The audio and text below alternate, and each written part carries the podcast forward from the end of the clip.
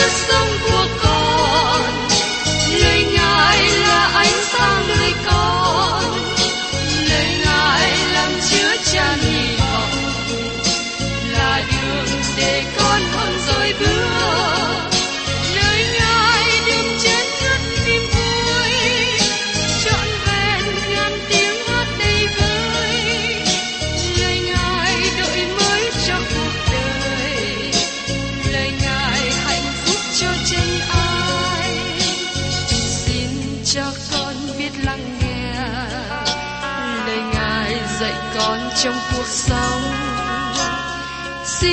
cho con biết lắng nghe. Lời ngài từng theo bước đời con. Xin cho con biết sẵn sàng chờ đợi và vẫn nghe theo chúa. Xin cho con biết sẵn sàng thực hành lời chúa đã truyền ban Hân hoan chào mừng quý vị đến nghe chương trình Tìm hiểu Thánh Kinh. Đây là một chương trình học kinh thánh liên tục và hệ thống trong thời gian 5 năm. Chúng ta sẽ lần lượt khảo sát từ sáng thế ký cho đến khải huyền. Mục sư tiến sĩ McGee là người được Chúa dùng để sáng lập và thực hiện chương trình này. Ông tin rằng lời của Đức Chúa Trời có khả năng đáp ứng mọi nhu cầu cho tất cả mọi người trên thế giới, không phân biệt chủng tộc, văn hóa, trình độ tuổi tác hay phái tính. Ước mong quý vị theo dõi liên tục và giới thiệu cho thân nhân bạn hữu cùng đón nghe. Kính chào quý vị và các bạn. Cảm ơn quý vị đã đồng hành với tôi để tìm hiểu về sách Esai. Chúng tôi thấy rằng sách Esai đã cho chúng ta những điều học hỏi quý báu, những bài học lịch sử ngày xưa, đồng thời cũng cho chúng ta những bài học về tương lai sắp đến. Hôm nay chúng ta đến tiên tri Esai đoạn 28. Trong Esai đoạn 28 đem chúng ta đến một phân đoạn hoàn toàn mới. Lời tiên tri nói hoàn toàn về tương lai mà nó bao gồm đoạn 24 đến 27. Từ Esai đoạn 28 đến 35, chúng ta có lời tiên tri liên hệ đến hoàn cảnh địa phương và được ứng nghiệm trong quá khứ, đồng thời cũng có những phần nói về tương lai và liên hệ cùng thời gian của phân đoạn trước. Phân đoạn mới này được nhận biết bởi sáu lời quở trách, khốn thai. Và nó đến cao điểm ở đại chiến hạt Magedon trong Esai đoạn 34. Tiếp theo đó là phước hạnh một ngàn năm được đem đến trái đất trong Esai đoạn 35. Trong Esai 28 cho chúng ta sự giải bài rất tốt về diễn ảnh gần và xa, các biến cố quá khứ và tương lai, các lời tiên tri liên hệ đến địa phương hiện thời và các lời tiên tri bao quát liên hệ tương lai. Chúng ta thấy một phần các lời tiên tri này đã được ứng nghiệm và một phần chưa được ứng nghiệm. Dương quốc miền Bắc của Israel được nói ở đây qua từ ngữ Ephraim, mà chẳng bao lâu sau đó bị lưu đày sang Assyria. Điều này cho thấy trước về ngày tương lai sắp đến và nó cảnh giác dương quốc miền Nam của Judah. Phần thứ nhất được ứng nghiệm khi Sanma Nasa, vua của Assyri xâm lăng Ephraim vào năm 721 trước công nguyên, đánh chiếm vương quốc miền Bắc và đem dân chúng vào cảnh lưu đày. Bây giờ mời các bạn cùng tìm hiểu đến phần thứ nhất, sự lưu đày sẽ đến của Ephraim. Mời quý vị cùng xem ở trong sách Esai, đoạn 28, câu 1. Khốn thai cho mão triều thiên kiêu ngạo của kẻ bộm rượu Ephraim, khốn thai cho hoa trống tàn làm đồ trang sức đẹp nhất dân ấy, đóng tại nơi trũng màu mỡ của những người say rượu. Ephraim và Israel là từ ngữ đồng nghĩa để chỉ về 10 chi phái miền Bắc, và có khi được gọi là Samari nữa. Hình ảnh của người say rượu ở đây nó đến việc say rượu theo nghĩa đen, và say rượu theo nghĩa thuộc linh. Họ bị mê hoặc và không hiểu biết về tâm linh. Người say rượu tâm linh chứa đầy sự kiêu ngạo. Và trong Ê-sai đoạn 28 câu 2. Nay, từ nơi Chúa có một người mạnh và có quyền, giống như cơn bão mưa đá, như trận gió phá hại, như nước lớn vỡ bờ. Người sẽ lấy tay ném cả xuống đất. Assyri được nói đến ở đây rất là mạnh mẽ, giống như bão tố quỷ diệt, giống như nước lũ phá hại. Và trong Ê-sai, đoạn 28, câu 3 và câu 4 nói tiếp. Mão triều thiên kiêu ngạo của những bộn rượu Ephraim sẽ bị dài đạp dưới chân. Cái hoa chống tàn làm đồ trang sức đẹp nhất dân ấy, đóng tại nơi trũng màu mỡ, cũng sẽ giống như trái vả chín trước mùa hè. Người ta thấy nó vừa mới vào tai thì đã nuốt. Có thể các bạn không thích những lời này, nhưng Đức Chúa Trời không hối tiếc khi nói ra. Ngài chỉ đơn giản nói cho chúng ta biết những gì Ngài làm. Tại đây, tiên tri nói lên tương lai của những người say rượu. Dương quốc miền Bắc được phát triển cao với sự thoải mái, tốt đẹp của nhà cửa và vườn bông đẹp. Khi các bạn có dịp đến đồi Samari và nhìn thấy cung điện được xây dựng xung quanh bởi Orim và Ahab, đây là nơi mà vua Ahab và hoàng hậu Jezebel sinh sống. Hình như Chúa thường cho người giàu gian ác một nơi tốt đẹp để sống trên thế gian, bởi vì không có nơi tốt đẹp cho người giàu và gian ác trong thế giới bên kia, nên họ có một nơi tốt đẹp trên đất. Đồi Samari là một địa điểm tốt đẹp nhất trong xứ Do Thái. Khi các bạn đứng trên đồi đó, có thể nhìn cảnh vật tốt đẹp của bốn phía chung quanh. Tôi ao ước có thể xây cất một cái nhà tại đó. Nó là một nơi tốt, nhưng Đức Chúa Trời sẽ đoán phạt dân sự trong dương quốc miền Bắc và kéo sự phát triển cao của họ xuống. Tiếp đến, chúng ta tìm hiểu về sự phán xét trong tương lai xa. Giờ đây, tiên tri Esai đi vào tương lai với lời diễn đạt trong ngày đó, đề cập về ngày của Chúa mà nó khởi đầu bằng thời kỳ đại nạn và tiếp tục kéo dài suốt thời kỳ một ngàn năm. Trong Esai đoạn 28, câu 5 và câu 6. Trong ngày đó, Đức Sêu Va dạng quân sẽ trở nên mão triều thiên chói sáng và mão miệng rực rỡ của dân soát ngài. Sẽ trở nên thần công chánh cho kẻ ngồi trên tòa, xét đoán, và sức mạnh cho kẻ đuổi giặc nơi cửa thành. Điều này nhìn về tương lai, về nước một ngàn năm sẽ đến. Nguyên nhân gây ra sự sụp đổ cho Ephraim của dân quốc miền Bắc là sự kiêu ngạo của họ. Họ đội mão kiêu ngạo. Nhưng trong tương lai sau này, khi Đức Chúa Trời đem họ trở về xứ, họ sẽ có mão triều vinh hiển. Và trong Ê-sai đoạn 28, câu 7 đến câu 12. Xong những kẻ ấy cũng choáng váng vì rượu, siêu tó vì các thứ rượu mạnh. Thầy tế lễ và đấng tiên tri đều choáng váng vì rượu mạnh, bị rượu nuốt đi, nhân các thứ rượu mạnh mà soàn ba, xem sự hiện thấy thì cắt nghĩa sai, sự kiện thì dấp ngã, mở ra ô uế đầy tiệt, chẳng có chỗ nào sạch. Vậy, người sẽ dạy không cho ai? Và khiến ai hiểu sự dạy dỗ mình? Có phải là dạy cho những con trẻ thôi bú mới lìa khỏi vú chăng? Vì với sự giải riêng mối trên diện mối, giường mối thêm giường mối, hàng thêm hàng, hàng thêm hàng, một chút chỗ này, một chút chỗ kia. Vậy nên Đức Sô Va sẽ dùng môi lưỡi khác mà phán cùng dân này. Ngài đã phán cùng nó rằng, đây là một nơi yên nghỉ, hãy để kẻ mệt nhọc được yên nghỉ. Này là lúc mát mẻ cho các ngươi, thế mà họ chẳng chịu nghe. Đây là tình trạng tồi tệ của những người lãnh đạo trong vương quốc miền Bắc, bởi vì họ chỉ lo uống rượu say xưa nên tâm trí tối tâm. Họ không còn thực hiện công tác xử đoán một cách công bình nữa, và đến khi Chúa dùng tiên tri của Ngài cảnh giác, họ không chịu nghe. Đức Chúa Trời nhìn thấy tình trạng thoái quá của họ. Vì thế chúng ta ngày hôm nay cần phải cẩn thận giữ lấy mình, đừng để rơi vào tình trạng mù mắt, mù trí và mù lòng. Và trong Ê-sai đoạn 28 câu 13 nói tiếp.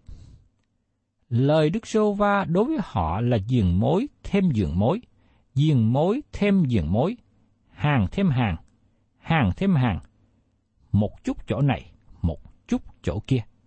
Hầu cho họ bước tới thì ngã nhào, dập nát, sập bẫy và bị bắt.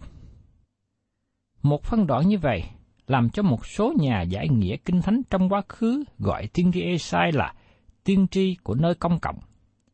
Sự giảng dạy là một công tác chậm chạp, kiên nhẫn và liên tục. Đây là phương cách mà các lẽ thật thuộc linh được truyền đạt. Đức Chúa Trời không truyền đạt cho những người lười biếng hay những tâm hồn hôn mê, bởi cứ dân chúng rơi vào tình trạng bội đạo, cho nên việc truyền đạt lẽ thật thuộc linh càng trở nên khó khăn hơn. Nhiều cơ đốc nhân ngày nay không thỏa lòng về đời sống của họ. Nguyên nhân chủ yếu là vì họ không để nhiều thời giờ học hỏi lời của Đức Chúa Trời. Thay vào đó, họ học theo phương cách của con người để ứng dụng vào cuộc sống. Lời Đức Sô Va đối với dân Israel là diền mối thêm diền mối, diền mối thêm diền mối, hàng thêm hàng, hàng thêm hàng, một chút chỗ này, một chút chỗ kia. Lời của Đức Chúa Trời cần đến với dân sự mỗi ngày. Nhưng điều gì đã xảy ra? Dân Israel đã không làm theo, họ đã trở lui, họ rơi vào tình trạng đen tối. Nhưng rất tiếc, ngày nay có nhiều cơ đốc nhân cũng ở trong tình trạng như thế. Họ là những người yếu đuối, họ không để nhiều thời giờ suy gẫm và học hỏi lời của Đức Chúa Trời. Tôi nhận thấy phương cách giảng dạy ngày nay không có hào hứng, nhưng dạy dỗ mỗi ngày một ít giúp cho quý vị và các bạn lớn lên trong đời sống cơ đốc nhân. Tôi cảm tạ Chúa cho chương trình tìm hiểu Thánh Kinh được phát ra mỗi ngày để đến quý vị. Và tôi hết lòng mong ước quý vị lắng nghe, tiếp nhận để đời sống của mình được lớn lên. Tiếp đến, chúng ta tìm hiểu về lời cảnh giác cho nước Judah. Trong Esai đoạn 28 câu 14. Vậy nên, hỡi các ngươi là những người ngạo mạn, cai trị dân này ở Jerusalem, hãy nghe lời của Đức Giê-hô-va. Sự đón phạt đến với dân Israel ở miền Bắc nên là sự cảnh giác cho dân sự Juda ở miền Nam. Ephraim nói cho Jerusalem, Jerusalem nói cho chúng ta ngày nay. Lời của Đức Chúa Trời không phải là lời viết cho hôm qua, nhưng lời của Ngài viết cho hôm nay và cho ngày mai. Và trong Ê-sai đoạn 28 câu 15, Vì các ngươi nói rằng, chúng ta đã kết ước với sự chết và giao ước cùng nơi âm phủ. Khi tai nạn quỷ diệt trải qua, sẽ chẳng chạm đến ta đâu. Chúng ta sẽ lấy sự nói dối mà nương náo, sự gian lận làm nơi ẩn mình. Giao ước của sự chết và âm phủ là gì? Tiên tri Esai nói cho chúng ta về giao ước tương lai mà dân Israel lập với kẻ chống lại Đấng Christ. Con người của tội ác, người không tin kính sẽ đến cai trị trong sự hung bạo, là người được điều khiển bởi Satan. Như trong Daniel đoạn 9 có 27 chép rằng, Người sẽ lập giao ước vững bền với nhiều người trong một tuần lễ, và đến giữa tuần lễ ấy, người sẽ khiến của lễ và của lễ chai dứt đi. Kẻ quỷ phá sẽ đến bởi cánh gốm ghiếc và sẽ có sự giận dữ đổ trên nơi bị quan vu cho đến kỳ sau rốt là kỳ đã định. Và tiếp đến, mời quý vị cùng xem trong Ê-sai đoạn 28 câu 16. Vậy nên, Chúa giê va phán như vậy, Này, ta đặt tại siêu một hòn đá để làm nền, là đá thử nghiệm, là đá gốc quý báu, là nền bền vững.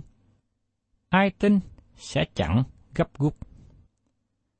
Có câu trả lời gì cho sự giả dối, lừa dối của dân chúng rộng khắp từ nay cho đến thời kỳ đại nạn không? Đức Chúa Trời đã đưa ra câu trả lời. Này, ta đặt tại siêu một hòn đá để làm nền, là đá đã thử nghiệm, là đá gốc quý báu, là nền bền vững. Những ai tin vào lời của Chúa không cần phải dỗ dạ gấp rút. Chúng ta nương cậy trong Ngài. Và trong sách phi rơ thứ nhất đoạn 2, câu 6 câu 8 nói về Ngài như sau. Vì trong Kinh Thánh có chấp rằng, Này ta đặt tại Sion hòn đá góc nhà đã lựa chọn và quý báu. Ai tin ta ấy sẽ không bị xấu hổ. Vậy nên, cho anh em là kẻ đã tin là đá quý, nhưng cho những kẻ không tin thì hòn đá bị thợ xây nhà loại ra, bèn trở nên đá góc nhà, là đá gây cho vấp váp, là đá lớn làm cho sa ngã.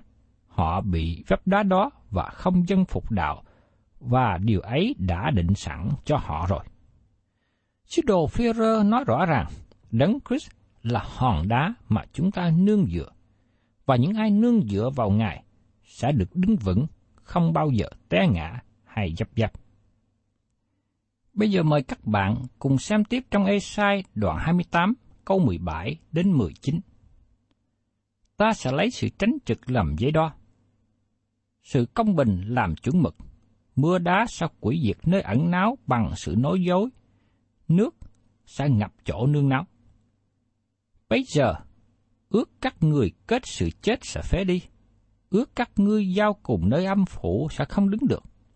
Tai nạn, quỷ diệt trải qua, các ngươi đều bị dài đạp. Mỗi lần tai nạn trải qua, sẽ bắt lấy các ngươi, vì nó trải qua buổi sớm mai, ngày và đêm. Chỉ có sự kính sợ làm cho các ngươi hiểu biết lời dạy ấy. Sự phán xét sẽ đến dân tộc này một cách chậm rãi từ từ. Tôi nghĩ rằng sự phán xét đang đến với chúng ta trong ngày hôm nay cũng giống như cách đó.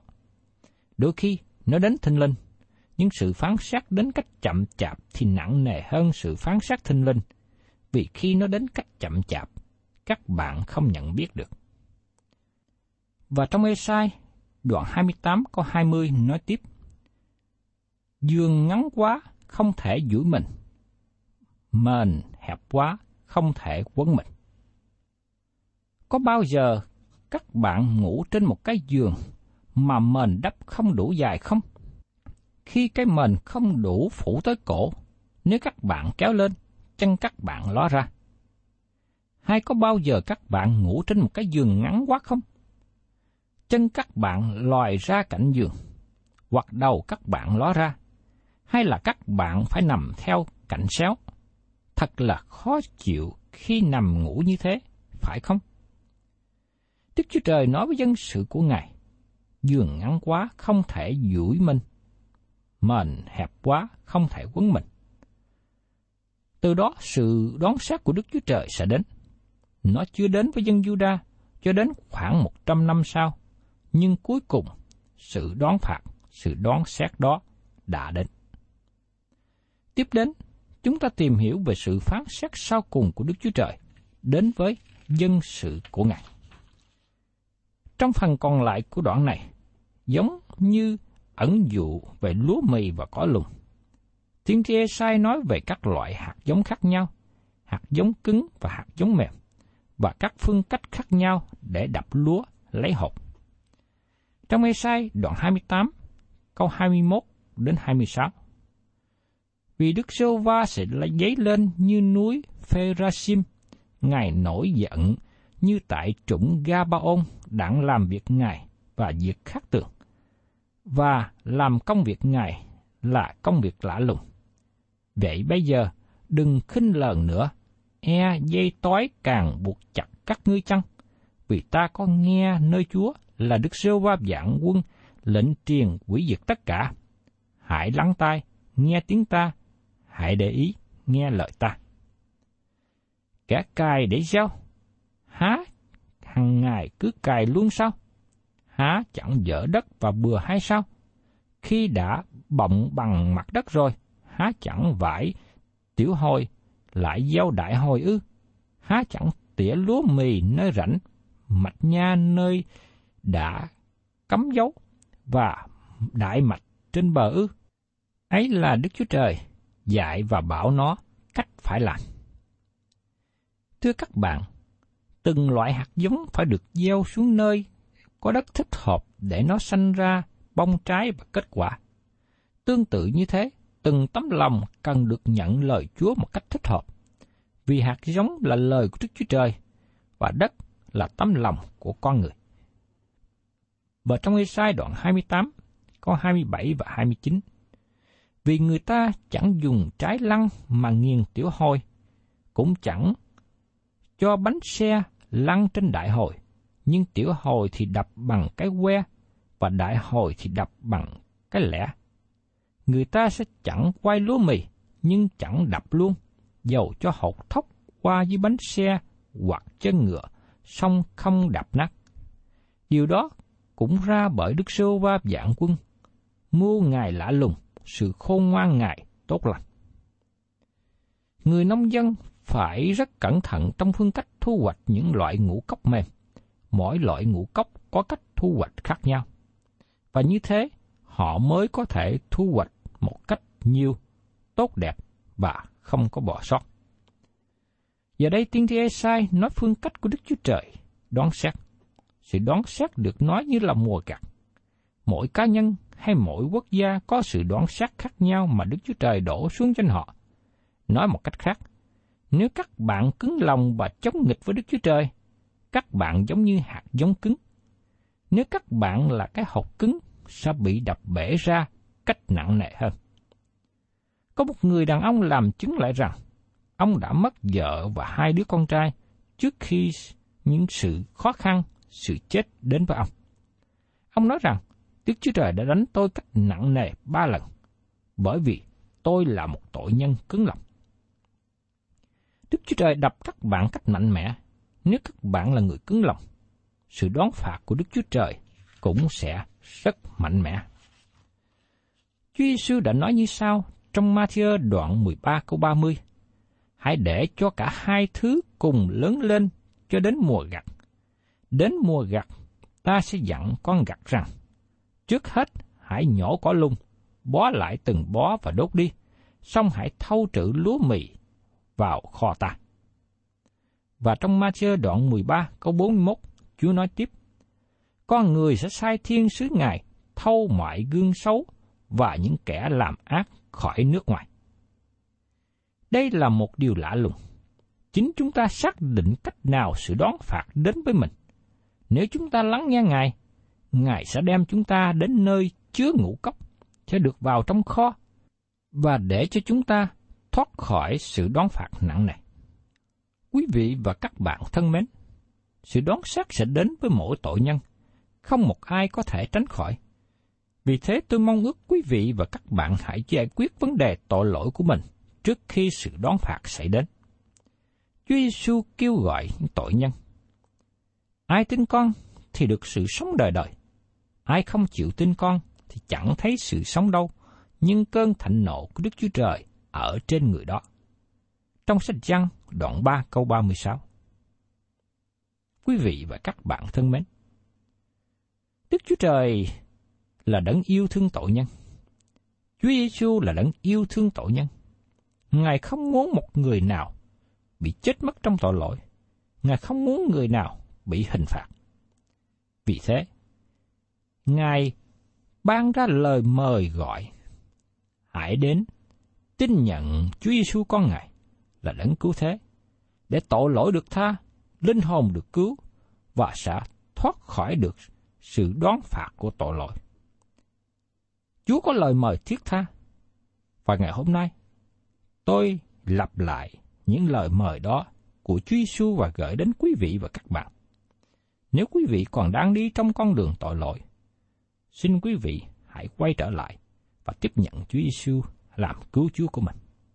Nhờ đó, quý vị sẽ tránh được sự đoán phạt về sau. Thân chào tạm biệt quý thính giả và xin hẹn tái ngộ cùng quý vị trong chương trình tìm hiểu Thánh Kinh kỳ sau.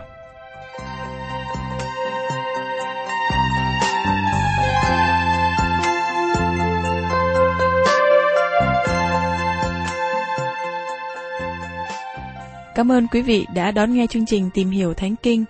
Nếu quý vị muốn có loạt bài này, xin liên lạc với chúng tôi theo địa chỉ sẽ được đọc vào cuối chương trình.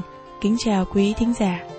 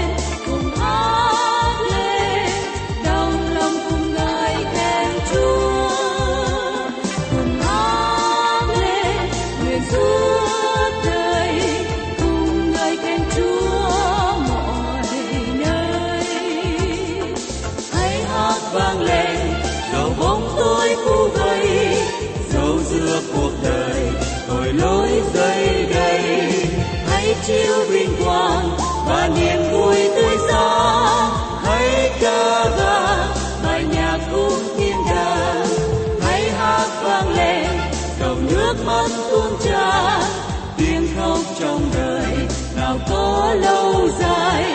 Chúa sẽ lau khô dòng lệ trên đôi mắt.